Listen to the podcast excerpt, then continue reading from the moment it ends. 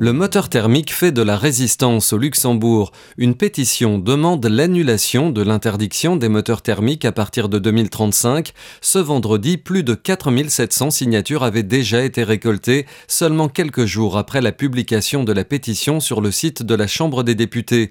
Un débat public sera donc organisé après validation des signatures par la commission parlementaire en charge du dossier. Le pétitionnaire demande aux autorités luxembourgeoises de ne pas soutenir les plans de l'Union européenne un texte prévoit de réduire à zéro les émissions de CO2 des voitures et camionnettes neuves en Europe à partir de 2035. Au Luxembourg, on en sait plus sur les futures extensions de la ligne de tram. Les deux prochaines doivent relier la gare centrale au quartier de Holrich et deux futurs quartiers du Kirchberg à la ligne principale. Ce vendredi, le ministre de la Mobilité a dévoilé les détails de ces deux nouveaux tracés. Un projet à 135 millions pour un prix au kilomètre de près de 40 millions d'euros hors TVA. Une charge qui sera partagée entre le gouvernement et la ville de Luxembourg. Les autorités prévoient de lancer les travaux en 2025 et espère pouvoir finaliser le chantier courant 2027. Le tuyau a déjà été remplacé, assure EDF en France. La tuyauterie sur laquelle a été repérée la fissure de 165 mm sur un réacteur de la centrale nucléaire de Cattenom n'est plus une source d'inquiétude. Plus de danger donc sur le réacteur numéro 3 de la centrale qui doit redémarrer la production d'électricité d'ici le 26 mars.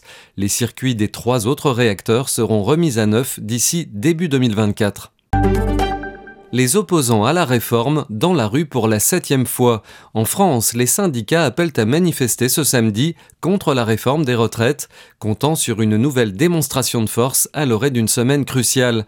En effet, le gouvernement espère voir la réforme définitivement adoptée après un parcours parlementaire chaotique. L'échéance du vote au Sénat est prévue dimanche à minuit. Une commission mixte paritaire doit se réunir mercredi avant un vote définitif dans la foulée dans les deux chambres.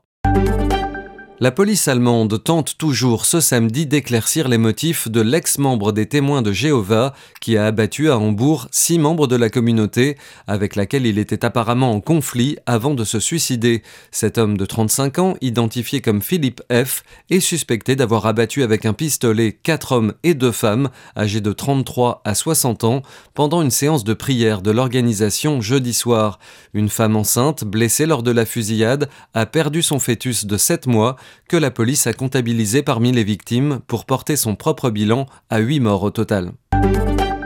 C'est la plus grosse faillite bancaire aux États-Unis depuis 2008. La Silicon Valley Bank a été fermée vendredi par les autorités américaines, soufflant un léger vent de panique sur les marchés.